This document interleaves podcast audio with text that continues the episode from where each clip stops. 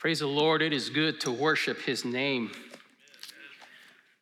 I just want to thank Dr. Dockery for the opportunity to be here before you and bring God's word.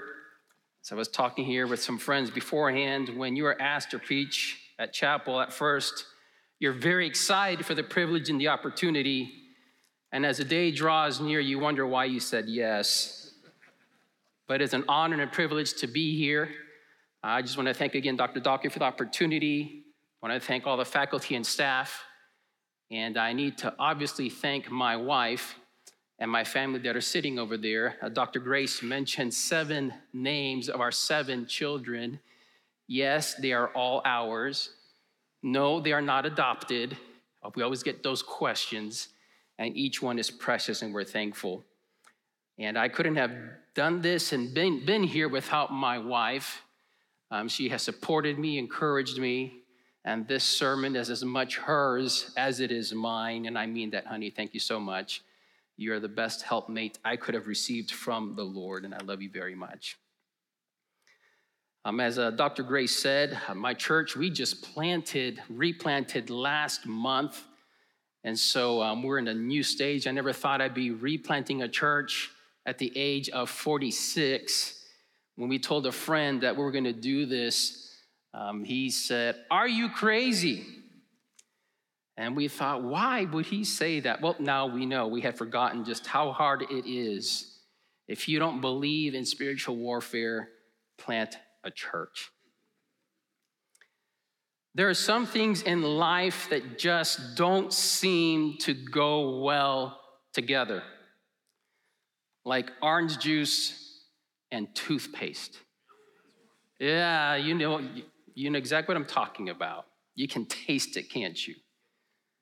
Pineapple and pizza. Now, I know that's gonna cause division in the church, but it's just wrong. I am sorry. I think we can all agree that other things that don't go together are pastors and skinny jeans. We have been unified. I mean, most can't pull it off and shouldn't even try. And those who can, which are very few, those are the few chosen by the Lord to be able to pull it off, shouldn't, because it makes the rest of us look bad. Apple and Microsoft. I mean, just ask IT. I mean, there's a theory I have that all the IT workers in the world actually own Microsoft and Apple on purpose so they can have jobs. And that unlikely mismatched couple, that couple that you look and you're just like, I just don't see it.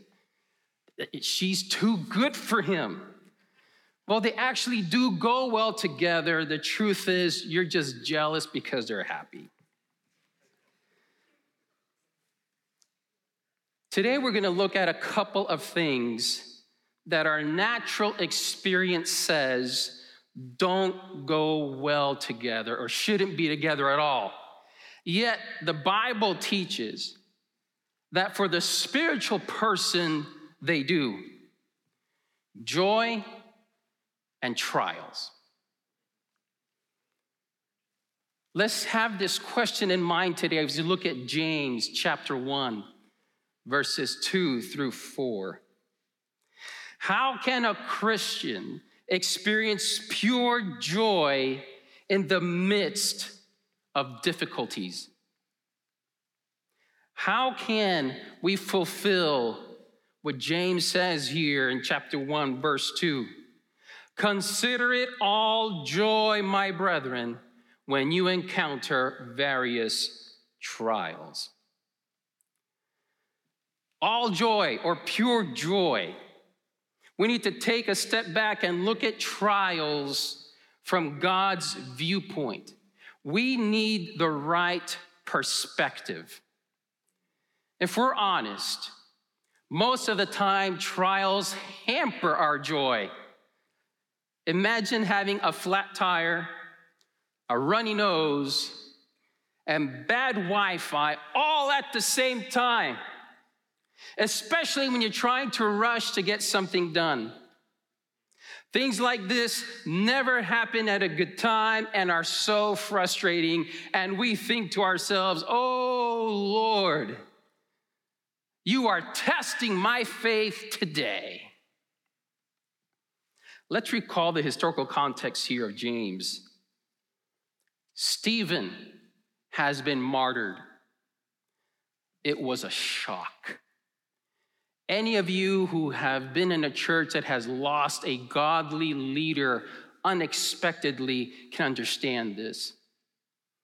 Now, the entire church is being persecuted. Christians have been driven from their homes. They have lost their possessions. They're being exploited by the rich. They're being wrongfully dragged into court. And they're being hunted down by zealous Jews like Saul, who becomes Paul. James, who is a lead elder or pastor of the Jerusalem church, wants to encourage the dispersed church. And so he writes this epistle, this letter, and the first thing he says is consider it all joy. What's going on here? Is Pastor James here out of touch with his people? Is he just giving pat answers? I mean, forget about felt needs here for a second.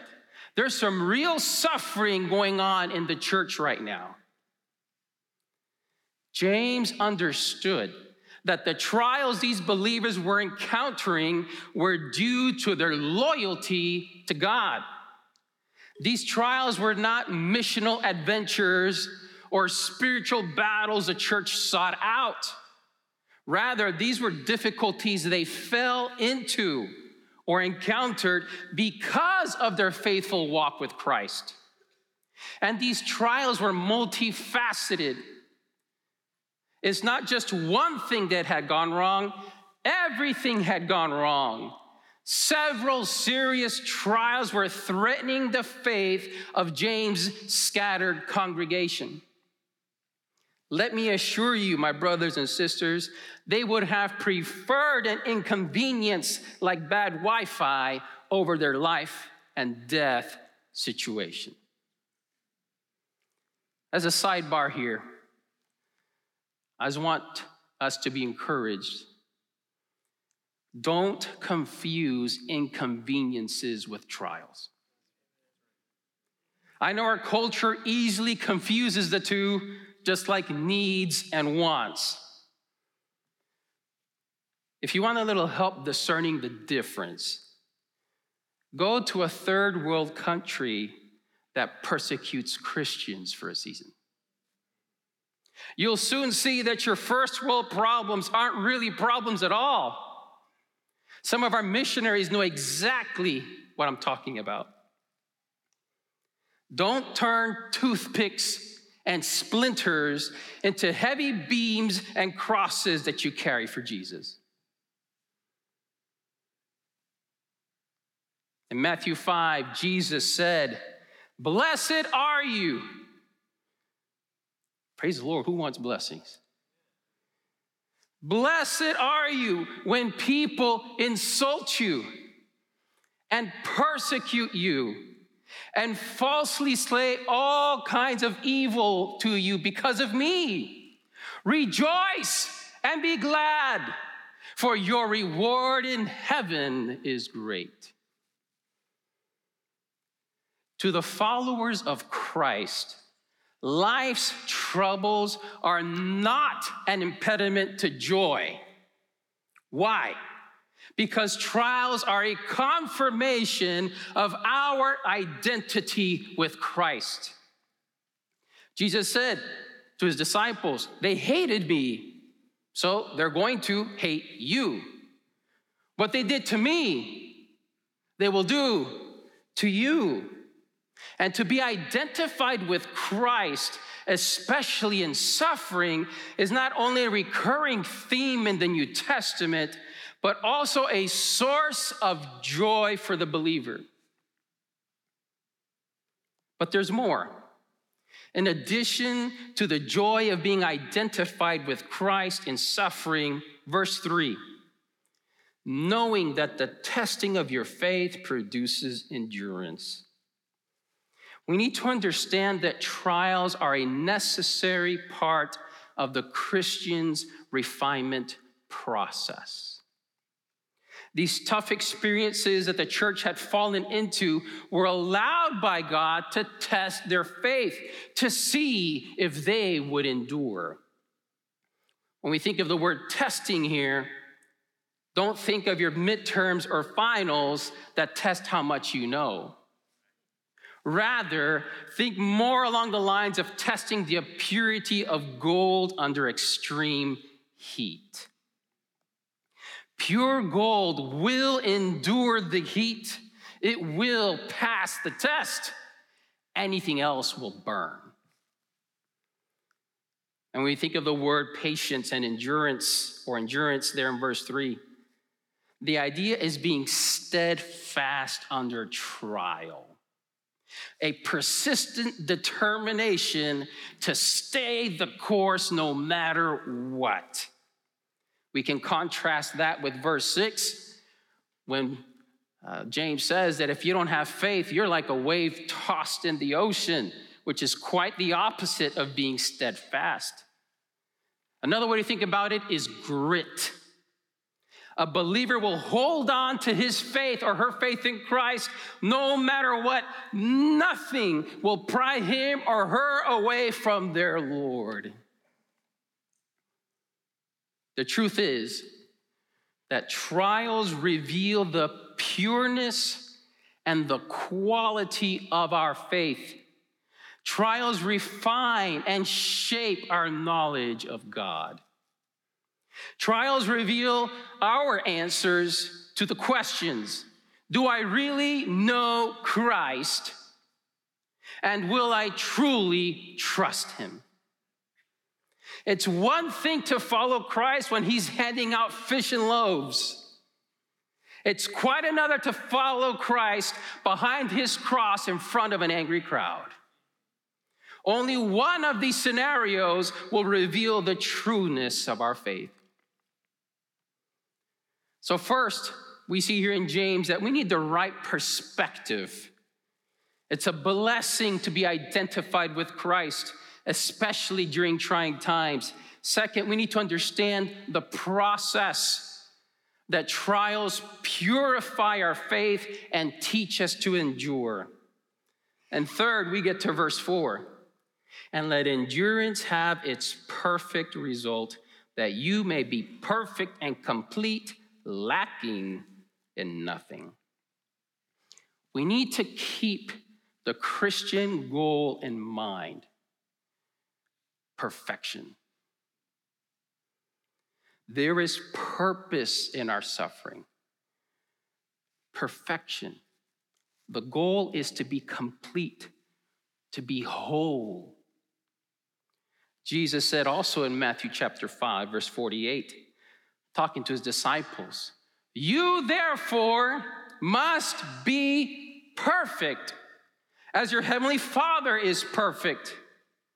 In other words, if we're going to follow Jesus, we have to become like his Father.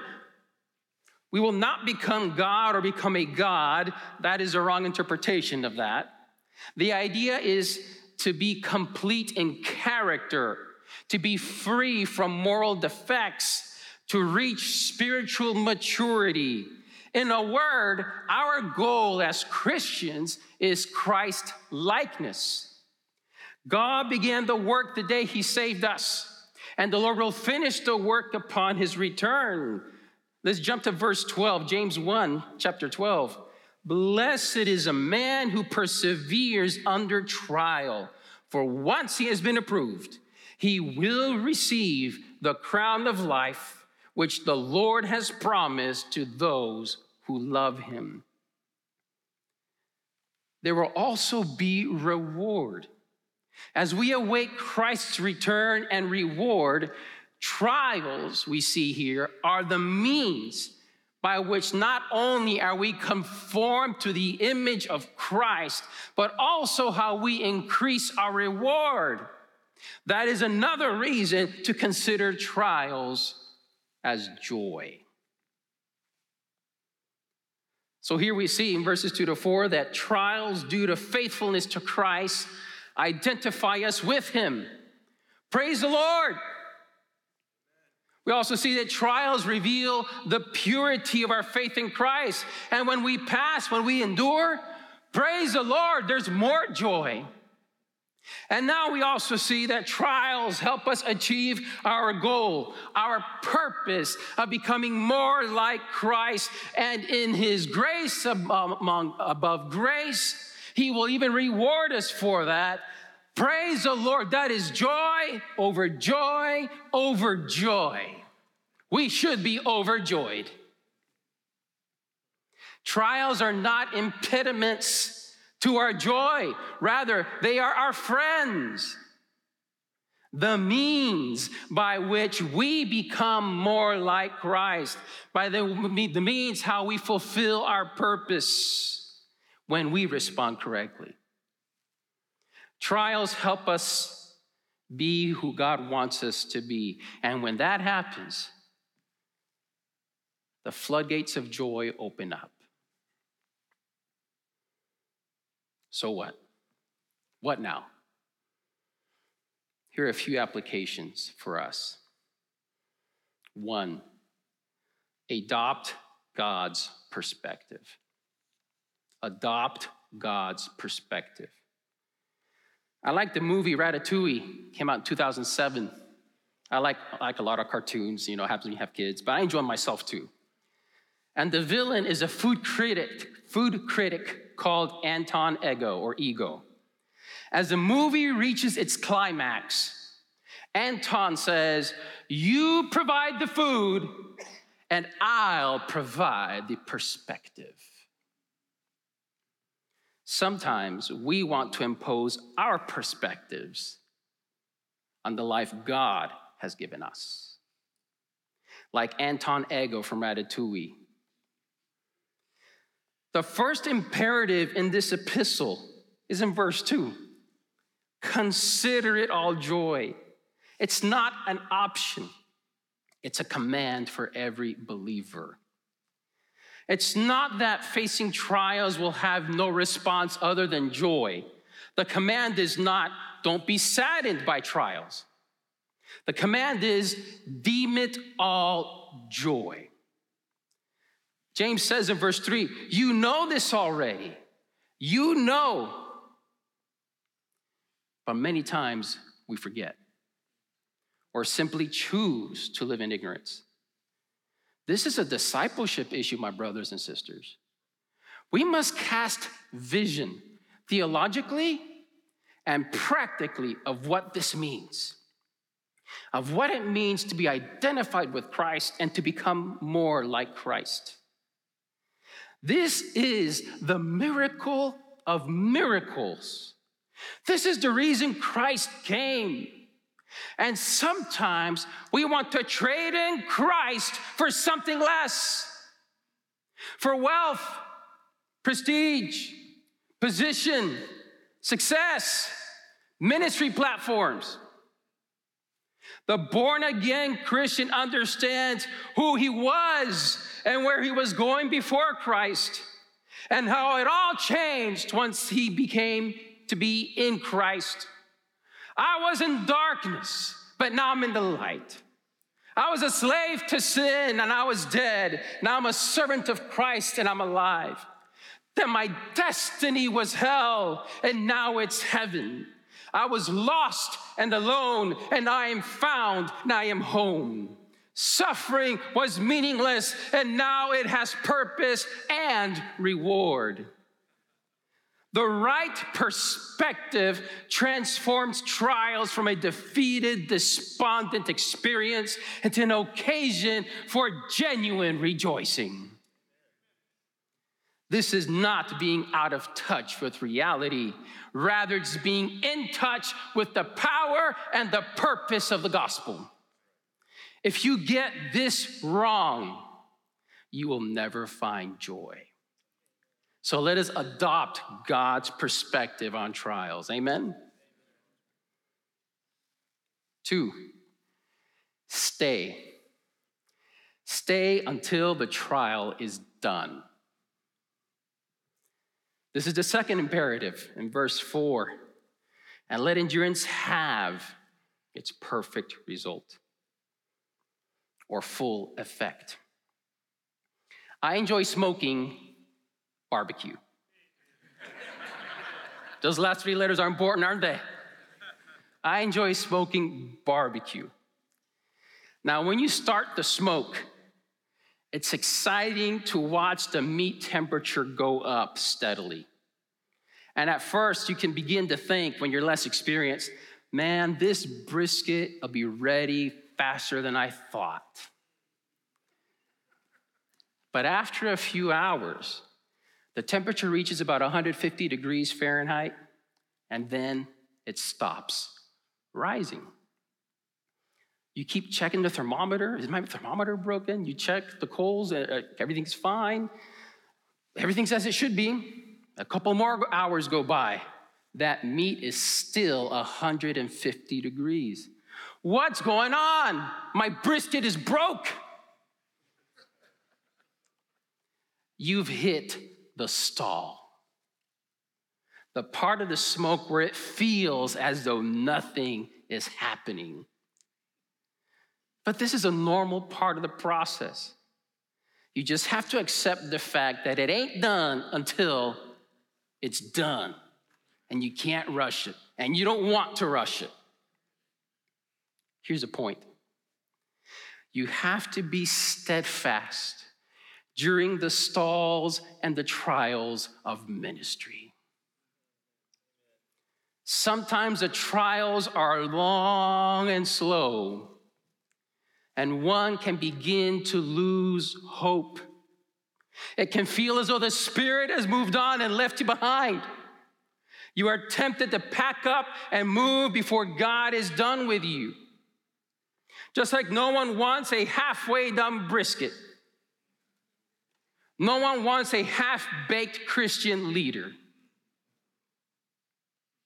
Many church leaders, pastors, ministers, missionaries, denominational, whole gambit, sense that the Spirit's leading me to leave when the going gets tough. When we retreat from the trial of faith on our own terms, we exit the process prematurely and miss out on the full effect of endurance. Many Christians have not passed the test of faith, not because they don't have faith, but because they walked out before the refinement process was completed. Since they could not endure, they did not mature to the level that God intended. And we wonder why? Why is there a lack of strong, godly leaders in our denomination, in our churches, in our families? This is one reason why. Too many Christians drop out from the school of faith before they graduate. We have too many school of faith dropouts. And the reasons are we fear suffering for Christ, or we prefer our comforts over Christ. Staying power is the mark of a believer who has yielded his life to the Lord. If we as Christians, as Southern Baptists, want to mature, to be whole and lack nothing, then let us not flee the trials that God has allowed in our lives. We have to remember the context. Believers, the context of James is this believers who have encountered spiritual trials because of their faithfulness to God. They're doing the right thing. God has allowed this in their life. If that's you, stay put. Let it play out. Let the process have its full effect. Let the Lord complete his work in you, that you may be perfect and complete, lacking in nothing.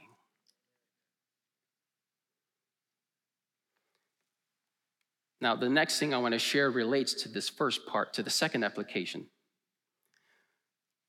In the midst of the trial, remember, please remember what is being tested. What is being tested here in this passage? It's not our strengths, not our skills, not our willpower, it's not our competency. Too many times we approach faith more like Americans and less like Christians. What do I mean by that? When we encounter trials, we tend to think, I need to toughen up. I need to dig deep. I'm going to pull myself up by my bootstraps. I can do this. Is this what God is testing from what we see? Is God testing our self reliance? Of course not. We are not called to pull ourselves up by our own bootstraps, my brothers and sisters. Like Moses before the burning bush, we are called to take off our shoes, bow low before the holy God, and trust Him. When we decide to endure trials in our own strength, we are telling the Holy Spirit, hey, we've got a plan. We got this. Just sit back and watch, Holy Spirit. We don't need you. This is arrogance, and the Lord rejects arrogance. It is only when we are humble and weak, we confess it before the Lord that the power of Christ rests on us. And we can endure and pass the test.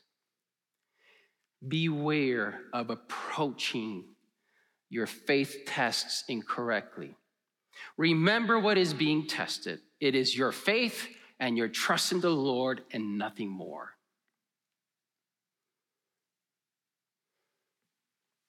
And finally, don't chase after joy. You're an athlete, a runner, their goal is to finish first, to cross the finish line first. The athlete that's running is not chasing joy per se, but if he wins or she wins first place, they know they will receive a reward and experience an exhilarating joy. Let's not be fooled. Joy is not our goal. The world's philosophy is follow your dreams, listen to your heart. You do you. Just do what makes you happy. The world indoctrinates us to follow our dreams because that is what the world says will make us happy. It's not bad to want to be happy. I want to be happy. God wants us to be happy. But we must understand that joy is a byproduct of Christ likeness. Joy is a byproduct of fulfilling God's will. Chasing joy apart of, from Jesus Christ is idolatry. The only correct response, if that's you, is to repent of your sin. Turn back, stop chasing joy, and start chasing after Jesus. Let us run with endurance the race that is set before us, looking to Jesus the founder and perfecter of our faith, who for the joy that was set before him endured the cross. That's Hebrews 12, 1 and 2. Christ's goal was to do the Father's will. That was his joy that strengthened him in the trial of all trials, Mount Calvary. Our goal is Christ, to be like him, to honor him, to serve him, to love him. He is not a means to our joy, Christ is our joy. There is no joy apart from the Lord. So let us chase after Jesus. Let us remember what it means to be identified with Christ. Let us meditate on what it means to be conformed to his image. Let us remember that he's watching us and he is returning and he will bring reward with him. What? I'm with Christ? Praise the Lord. I'm in the kingdom. I'm with the king. He has chosen me. I am saved. I have a future. I have a hope. I have Christ. What can be more joyful than that? Let us endure trials with joy by remembering what we know. Trials are a means of becoming like Christ, of fulfilling our purpose and receiving our reward. Trials and joy might make an odd couple at first, but they have been brought together by God for our good. Trials are hard, but take heart. Chase after Jesus. He is coming soon with his reward. Joy is on the horizon. Let us pray.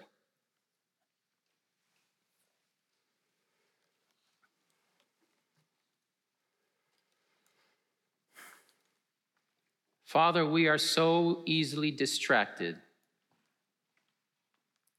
and we easily forget the preciousness of Christ. Father, let us find our joy in Christ. Let us consider the trials that you allow in our lives as joy because they are your tools to accomplish your will in our lives. We love you. Help us to stay the course and endure. In Jesus' name.